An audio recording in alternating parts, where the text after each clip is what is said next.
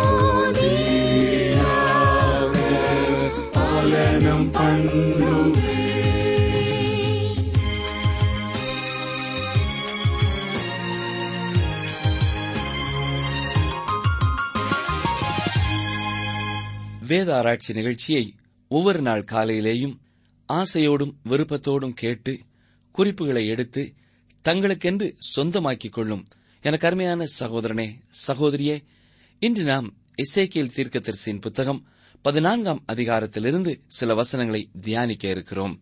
இந்த அதிகாரம் மூன்று முக்கியமான பிரிவுகளாக பிரிக்கப்பட்டுள்ளது.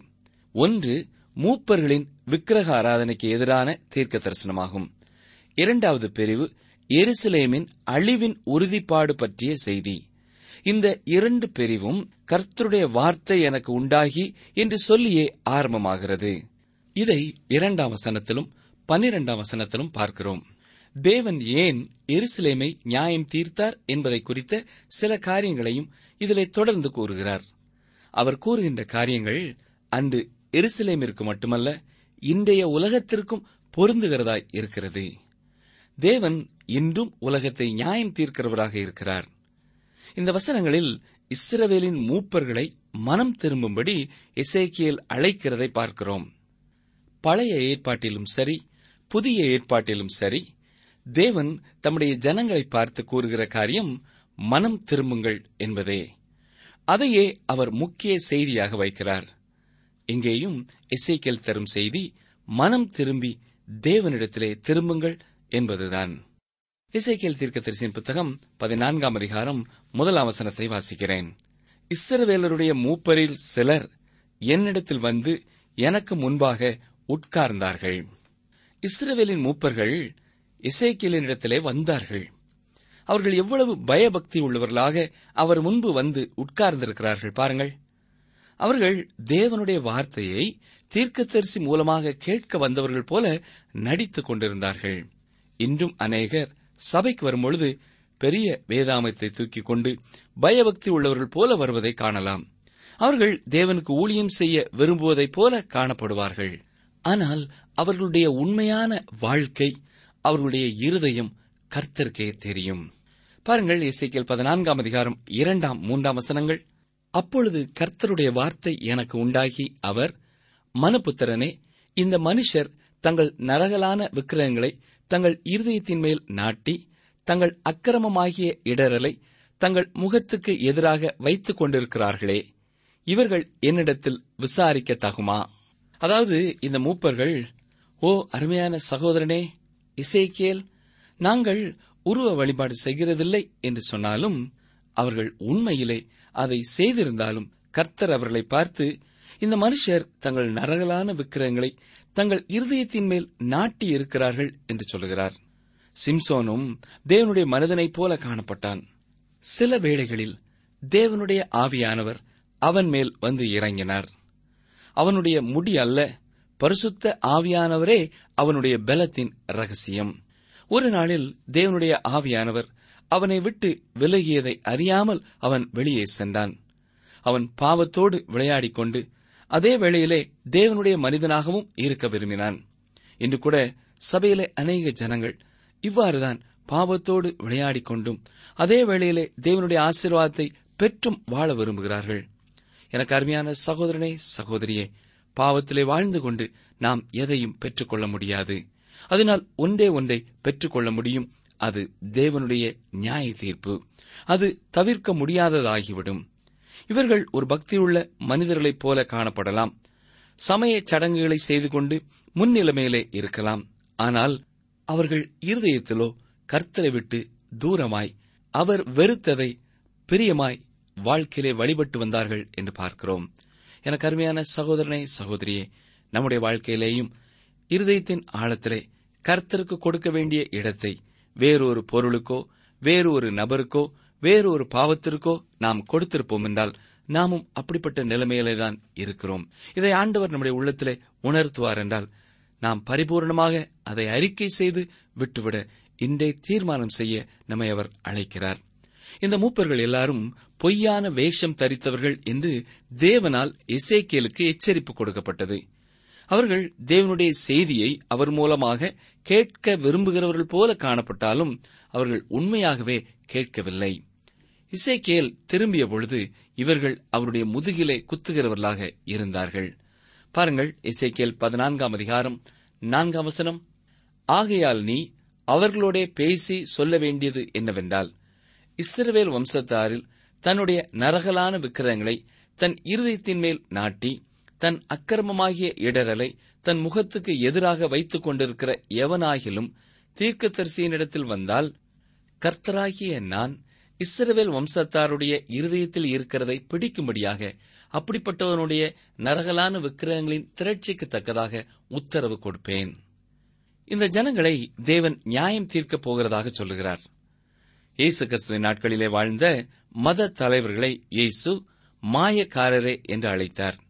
இப்படிப்பட்ட ஒரு பயங்கரமான வார்த்தையை பயன்படுத்தி அவர்களை கடைந்து கொண்டார். இங்கே எசேக்கியேல் ஜனங்களின் மூப்பர்களிடத்தில் மத தலைவர்களிடத்தில் பேசிக் கொண்டிருக்கிறார். எவ்வளவு கொடிதான ஒரு காரியம் இது. தேவன் அவர்களை நியாயம் தீர்க்கப் போகிறார். தேவன் எப்பொழுதும் பொய்யான பக்தியை நியாயம் தீர்க்கிறவராக தண்டிக்கிறவராக இருக்கிறார். ஒரு சபையோ அல்லது ஒரு விசுவாசியோ சத்தியத்தை விட்டு விலகும் பொழுது தேவன் அவர்களை தண்டிப்பார். அருமையானவர்களே நீங்கள் தேவனை முழு மனதோடு பின்பற்றுகிறீர்களா என்பதை சற்றே எண்ணி பாருங்கள். இசைக்கேல் பதினான்காம் அதிகாரம் ஆறாம் வசனத்தை பாருங்கள். ஆகையால் நீ இஸ்ரவேல் வம்சத்தாரை நோக்கி திரும்புங்கள். உங்கள் நரகலான விக்கிரங்களை விட்டு திரும்புங்கள். உங்கள் சகல அருவறுப்புகளையும் விட்டு உங்கள் முகங்களை திருப்புங்கள் என்று கர்த்தராகிய ஆண்டவர் உரைக்கிறார். இந்த மூப்பர்கள் யாவரும் மாய்மாலக்காரர்களாக உண்மையற்றவர்களாக இருதயத்திலே தேவனுக்கு எதிரான வழிபாட்டை உடையவர்களாக இருதயத்திலே பாவத்தை உடையவர்களாக காணப்படுகிறார்கள் என்று தேவன் தெளிவுபட கூறுகிறார். நாம் சிம்சோனை பற்றி சற்று முன் சிந்தித்தோம். சிலர் சிம்சோனை பற்றி இது எவ்வளவு பயங்கரமான காரியம். நான் சிம்சோனை போன்ற ஒரு வாழ்க்கையை விரும்பவில்லை. நான் அவ்வாறு வாழ மாட்டேன்.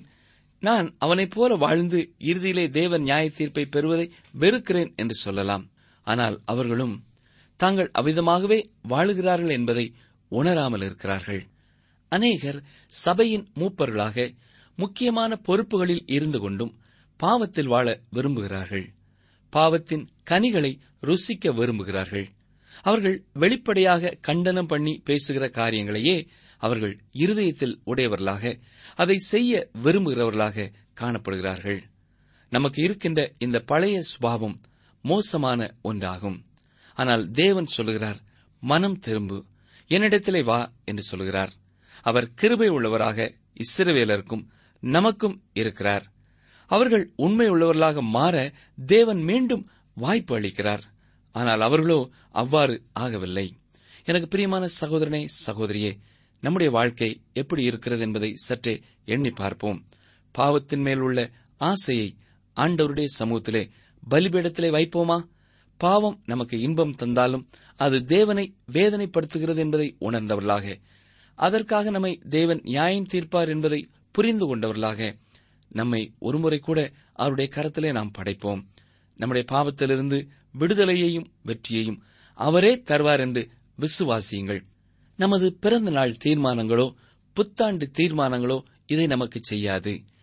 இயேசுவே ரட்சகர் அவரே எனக்கு விடுதலையை தருவார் என்பதை நீங்கள் இருதயத்தின் ஆழத்திலிருந்து விசுவாசித்து அதையே வாஞ்சித்து அதற்காக கர்த்தரை துதியுங்கள். இந்த கிருபையின் காலத்திலே அவரண்டை திரும்புகிற ஒருவரையும் அவர் கைவிடுகிறதில்லை. அடுத்து வரும் வசனங்களிலே எருசலேம் உறுதியாக அழிக்கப்பட்டு போகும் என்று தேவன் சொல்லுகிறதை நீங்கள் காண முடியும். ஏனென்றால் பொய் தீர்க்கதரிசிகள் அங்கே இங்கே சுற்றித் தெரிந்து கொண்டு தேவன் எருசலேமை தப்ப விடுவார் இது அவருடைய நகரம். அவர் இதை நேசிக்கிறார். இதன் மேல் என் கண்கள் இருக்கிறது என்று தேவன் கூறுகிறார் என்று தீர்க்க தரிசனம் உரைத்துக் கொண்டிருக்கிறார்கள். இதற்கு ஆதாரமாக வேதத்திலிருந்தே அநேக வசனங்களை அவர்கள் மேற்கோளிட்டு காட்டினார்கள். அருமையானவர்களே ஒருவர் வேதத்திலிருந்து அங்கொன்று இங்கொன்றுமாக வசனங்களை எடுத்துச் சொல்லும் பொழுது அவர் கூறும் பொய் தீர்க்க தரிசனங்களுக்கு பிரசங்கங்களுக்கு ஆதாரத்தை உண்டாக்கிவிட முடியும். பொய்யான கள்ள உபதேசத்தை இதன் மூலம் செய்துவிட முடியும். ஆனால் அவ்வாறு செய்யாமல் ஒரே பகுதியிலே நாம் முன்னும் பின்னுமுள்ள வசனங்களை பார்த்து அதன் முழு அர்த்தத்தையும் தியானித்து நாம் தெரிந்து கொள்ள வேண்டும். அவ்வாறு நீங்கள் செய்யும் பொழுது நீங்கள் பொய்யான உபதேசங்களுக்கு இடம் கொடுக்க மாட்டீர்கள். நீங்கள் உண்மையான சத்தியத்திலே நடக்க முடியும். இந்த தீர்க்கதரிசிகள் பொய்யானவர்கள். எருசலேம் நியாயம் தீர்க்கப்பட போகிறது என்பதை தேவன் இங்கே வெகு தெளிவாக சொல்கிறதை பார்க்கிறோம். பாருங்கள் இசைக்கேல் பதினான்காம் அதிகாரம் பன்னிரண்டு பதிமூன்றாம் வசனங்கள். கர்த்தருடைய வார்த்தை எனக்கு உண்டாகி அவர் மனுபுத்திரனே ஒரு தேசம் எனக்கு விரோதமாய் துரோகம் பண்ணிக்கொண்டே இருந்து பாவம் செய்தால் நான் அதற்கு விரோதமாக என் கையை நீட்டி அதில் அப்பம் என்னும் ஆதரவு கோலை முறித்து அதில் பஞ்சத்தை அனுப்பி மனுஷரையும் மிருகங்களையும் அதில் இராதபடிக்கு நாசம் பண்ணுவேன். தேவன் இசைக்கியலை பார்த்து இந்த நகரம் கலகமானது. இது தொடர்ந்து எனக்கு எதிராக கலகம் செய்து கொண்டிருக்கிறது. அவர்கள் என்னிடத்திலே திரும்ப வாய்ப்புகளை நான் கொடுத்தேன். ஆனால் அவர்களோ திரும்பவில்லை என்று சொல்லுகிறார். தேவன் மிகவும் உறுதியாக இதை சொல்லுகிறார். நியாய தீர்ப்பானது தவிர்க்க முடியாதது என்று சொல்லுகிறார். தேவன் எவ்வளவு உறுதிபட சொல்லுகிறார் பாருங்கள் வசனம் பதினான்கு. அப்பொழுது நோவா தானியேல் யோபு ஆகிய இம்மூன்று புருஷரும் அதன் நடுவில் இருந்தாலும் அவர்கள் தங்கள் நீதியினால் தங்கள் ஆத்மாக்களை மாத்திரம் தப்புவிப்பார்கள் என்று கர்த்தராகிய ஆண்டவர் சொல்லுகிறார் நோவா எருசலேமிலே வாழ்ந்தாலும் இந்த ஜனங்கள் அவருக்கு செவி சாய்க்கப் போவதில்லை என்று கர்த்தர் சொல்லுகிறார். அந்த ஜனங்களுக்கு நோவா தன் காலத்தில் எவ்வளவு எச்சரிக்கையாக இருந்தார் என்பதை கொஞ்சம் கற்பனை செய்து பாருங்கள். இருந்த பொழுதிலும் அந்த ஜனங்கள் அவருக்கு செவி சாய்க்கவில்லை. அதேபோல இப்பொழுது நோவா அவர்கள் மத்தியிலே இருந்து எச்சரித்து பிரசங்கித்தாலும் இவர்கள் கேட்கப் போவதில்லை. நோவாவின் பேழை கண்டுபிடிக்கப்பட்ட செய்தியை நாம் கேட்டிருப்போம். அவர்கள் அதை கண்டுபிடித்திருக்கலாம். ஆனால் ஒன்றை கேட்க விரும்புகிறேன். இந்த கண்டுபிடிப்பு எத்தனை புது விசுவாசிகளை உருவாக்கிற்று? நோவா ஒருவேளை இன்று வாழ்ந்தால் எத்தனை பேர்கள் அவருக்கு செவி கொடுப்பார்கள்? அவருடைய வார்த்தையை விசுவாசித்து எத்தனை பேர் தேவனிடத்திலே திரும்புவார்கள்?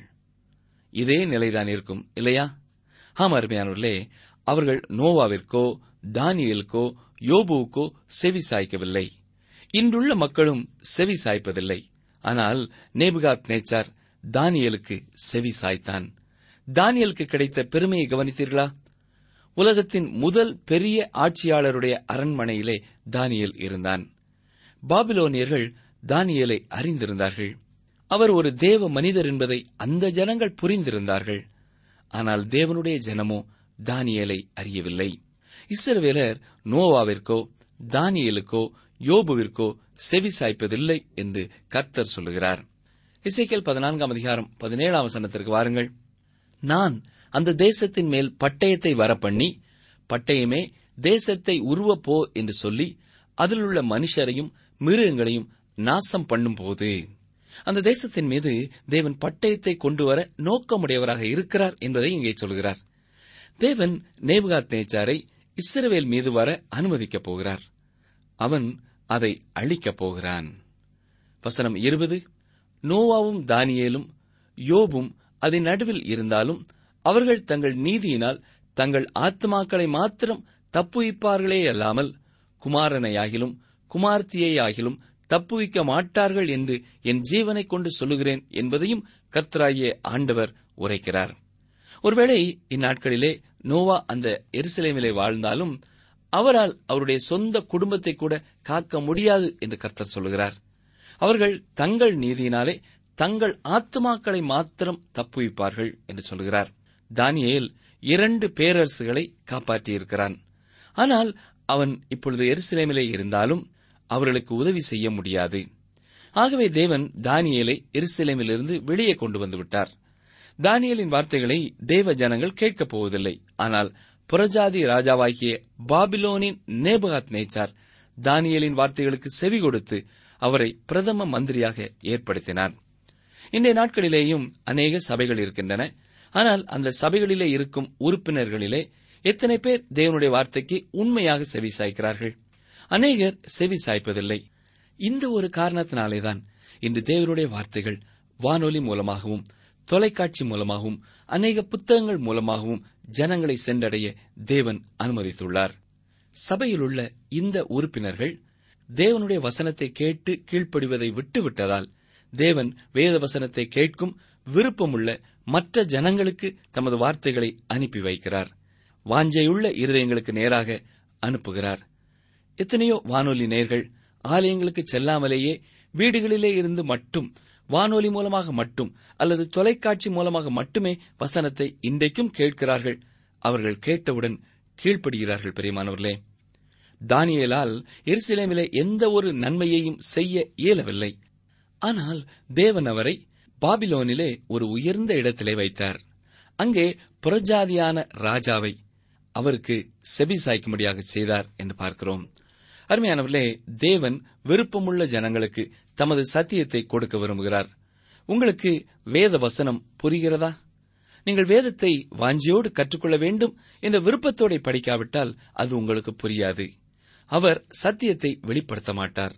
ஆனால் வாஞ்சை உண்டென்றால் அவர் தமது வேதத்தின் ரகசியங்களை உங்களுக்கும் வெளிப்படுத்துவார். தொடர்ந்து நாம் இசைக்கியல் பதினைந்தாம் அதிகாரத்திலிருந்தும் சில வசனங்களை தியானிக்கப் போகிறோம். இதிலே நாம் கனி கொடாத திராட்சை செடியை பற்றிய ஓமையை பார்க்கிறோம். திராட்சை செடி இஸ்ரவேலை குறிக்கிற ஒரு உருவகம். நீங்கள் ஐந்தாம் அதிகாரத்திலேயும் இஸ்ரவேலுக்கு இந்த உருவகம் கொடுக்கப்பட்டிருக்கிறதை பார்த்திருக்கலாம். ஏசாயாவும் இந்த ஒரு உருவகத்தை எடுத்து பயன்படுத்தியதை ஏசாயா ஐந்தாம் அதிகாரம் ஏழாம் வசனத்திலே பார்த்திருக்கலாம். அங்கே சேனைகளின் கர்த்தருடைய திராட்சை தோட்டம் இஸ்ரவேலின் வம்சமே என்று சொல்லப்பட்டிருக்கிறது. தொடர்ந்து வசனத்தை பாருங்கள். இசைக்கியல் பதினைந்தாம் அதிகாரம் இரண்டாம் வசனம் முதல் வாசிக்கிறேன். மனுபுத்திரனே காட்டில் இருக்கிற செடிகளுக்குள் மற்ற எல்லா செடி கொடிகளை பார்க்கிலும் திராட்சை செடிக்கு மேன்மை என்ன? யாதொரு வேலை செய்ய அதிலே ஒரு கட்டை எடுக்கப்படுமோ? யாதொரு தட்டுமுட்டை தூக்கி வைக்கும்படி ஒரு முளையை அதனால் செய்வார்களோ? இங்கே தேவன் ஒரு அழகான பாடத்தை நமக்கு வைக்கிறார்.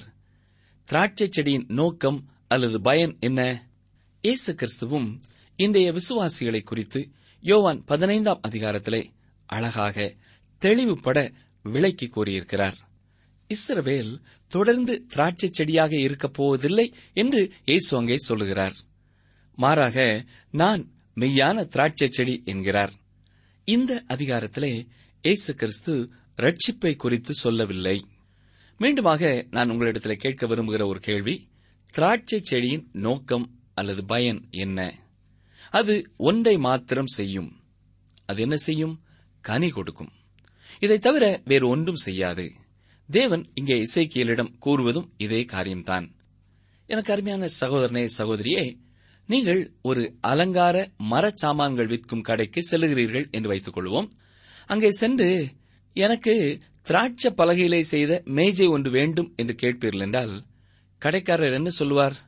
உங்களை பார்த்து சிரித்துக் கொண்டு திராட்சை பலகையிலே செய்த எதையுமே என் கடையில் மட்டுமல்ல எங்குமே நீங்கள் பெற்றுக்கொள்ள முடியாது என்று சொல்லுவார். இல்லையா? ஆமர்மையானவர்களே அது எதற்குமே உதவாது. அது கனி கொடுக்க மட்டுமே உதவும். மேலும் தேவன் சொல்லுகிறார் இந்த கனியையும் திராட்சை செடி கொடுக்கவில்லை என்றால் அது எரிப்பதற்கு மட்டுமே பயன்படும்.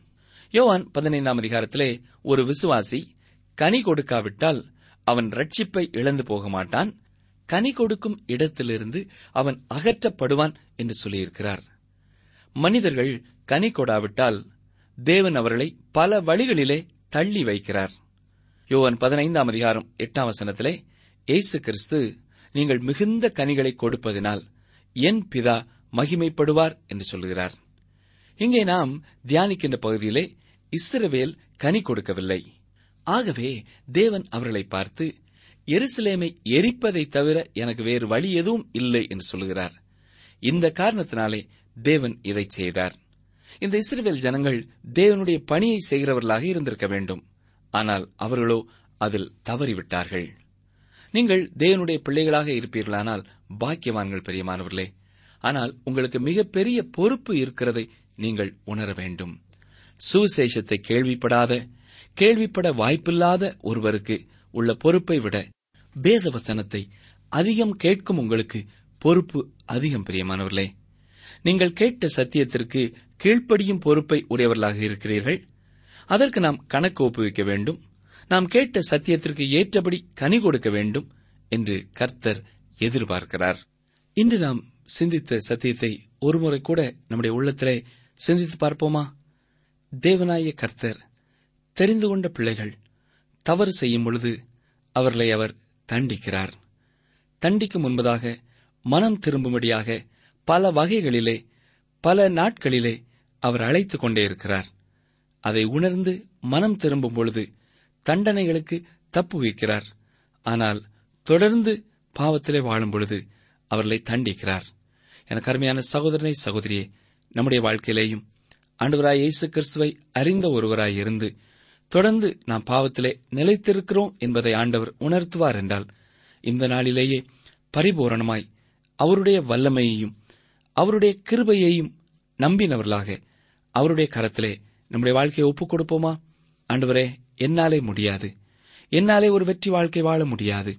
என்னுடைய பாவத்தை மன்னித்து உம்முடைய பரிசுத்த ஆவியானவரின் பலனை எனக்கு தாரும் என்று கேட்போம். நிச்சயம் அப்படி கேட்கும் ஒவ்வொருவருக்கும் அவரே அதை தருவார் என்று விசுவாசிக்கிற ஒவ்வொருவருக்கும் அவர் பலன் தருகிறவராயிருக்கிறார். இரண்டாவதாக நாம் திராட்சை செடி என்று சொல்லி நாம் பார்த்தோம். நம்முடைய வாழ்க்கையிலே ஆண்டவர் நம்மை அழைத்திருப்பது நாம் கனி கொடுக்க வேண்டும் என்பதற்காக. வேறு எந்த காரியத்தையும் ஆண்டவர் நம்மிலே எதிர்பார்க்கவில்லை. அவர் எதிர்பார்க்கிற கனிகளை நாம் கொடுக்கவே நம்மை அழைத்திருக்கிறார். அப்படி இல்லை என்றால் நம்மை அக்கினிக்கு இரையாக கொடுக்கவே அவர் வெட்டி எறிவார் என்பதையும் நாம் அறிந்து கொள்ள வேண்டும். இந்த நாட்களிலேயே ஆண்டவரே என்னையும் ஒரு கனி கொடுக்கும் திராட்சை செடியாக மாற்றும் என்று நாம் நம்மை அவருடைய கருத்திலே ஒப்புக் கொடுப்போமா? ஜெபம் செய்வோம். எங்களை நேசிக்கிற எங்கள் நல்ல ஆண்டவரே உம்முடைய விலை மதிக்க முடியாத அன்புக்கா உமக்கு ஸ்தோத்திரம். சேரக்கூடாத ஒளியிலே வாசம் பண்ணுகிறவரே பரிசுத்த கர்த்தரே சர்வ வல்லமை உள்ளவரே நித்தியரே உம்முடைய அன்பை எண்ணி எண்ணி ஒவ்வொரு நாளும் உமக்கு ஸ்தோத்திரம் செலுத்துகிறோம்.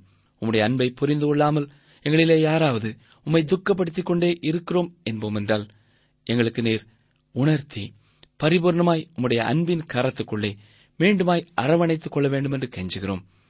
தங்களுடைய தவறுகளை உணராமல் தொடர்ந்து பாவத்திலே சென்று இந்த நிகழ்ச்சி கேட்கிற ஒருவரும் அழிந்து போகாதபடி கர்த்தர் தாமே காத்துக்கொள்ள வேண்டும் என்று கெஞ்சுகிறோம். எங்களை எந்த நோக்கத்திற்காக நீர் அழைத்தீரோ அந்த நோக்கத்தை நிறைவேற்றுகிறவர்களாக கனிதரும் திராட்சை செடிகளாக விளங்க நீரே எங்களை பலப்படுத்தும். உம்முடைய பரிசுத்த வல்லமையை நாங்கள் ஏற்றுக்கொள்கிறோம் தொடர்ந்து ஒவ்வொரு நாளும் உம்முடைய வசனத்தை கேட்டு உமக்கு கீழ்ப்படிய எங்களை வழி நடத்தும். ஏசு கிறிஸ்துவின் நாமத்தினாலே வேண்டிக் கொள்கிறோம் பிதாவே. ஆமேன். நீங்கள் தொடர்பு கொள்ள வேண்டிய எமது முகவரி வேத ஆராய்ச்சி டி டபிள்யூ ஆர் தபால் பெட்டி எண் நூற்று முப்பத்தி நான்கு திருநெல்வேலி இரண்டு தமிழ்நாடு. எங்கள் தொலைபேசி எண் தொன்னூற்று நான்கு நாற்பத்தி இரண்டு இருபத்தி ஐந்து இருபத்தி ஆறு இருபத்தி ஏழு. மீண்டும் கூறுகிறோம். தொன்னூற்று நான்கு நாற்பத்தி இரண்டு இருபத்தி ஐந்து இருபத்தி ஆறு இருபத்தி ஏழு. எங்கள் இமெயில் முகவரி Tamil DTP at radio eight eight two dot com. உன் காலை தள்ளாட ஒட்டார். உன்னை காக்கிறவர் உறங்கார். சங்கீதம் நூற்று இருபத்தி ஒன்று மூன்று. உன் காலை தள்ளாட ஒட்டார். உன்னை காக்கிறவர் உறங்கார். சங்கீதம் நூற்று இருபத்தி ஒன்று மூன்று.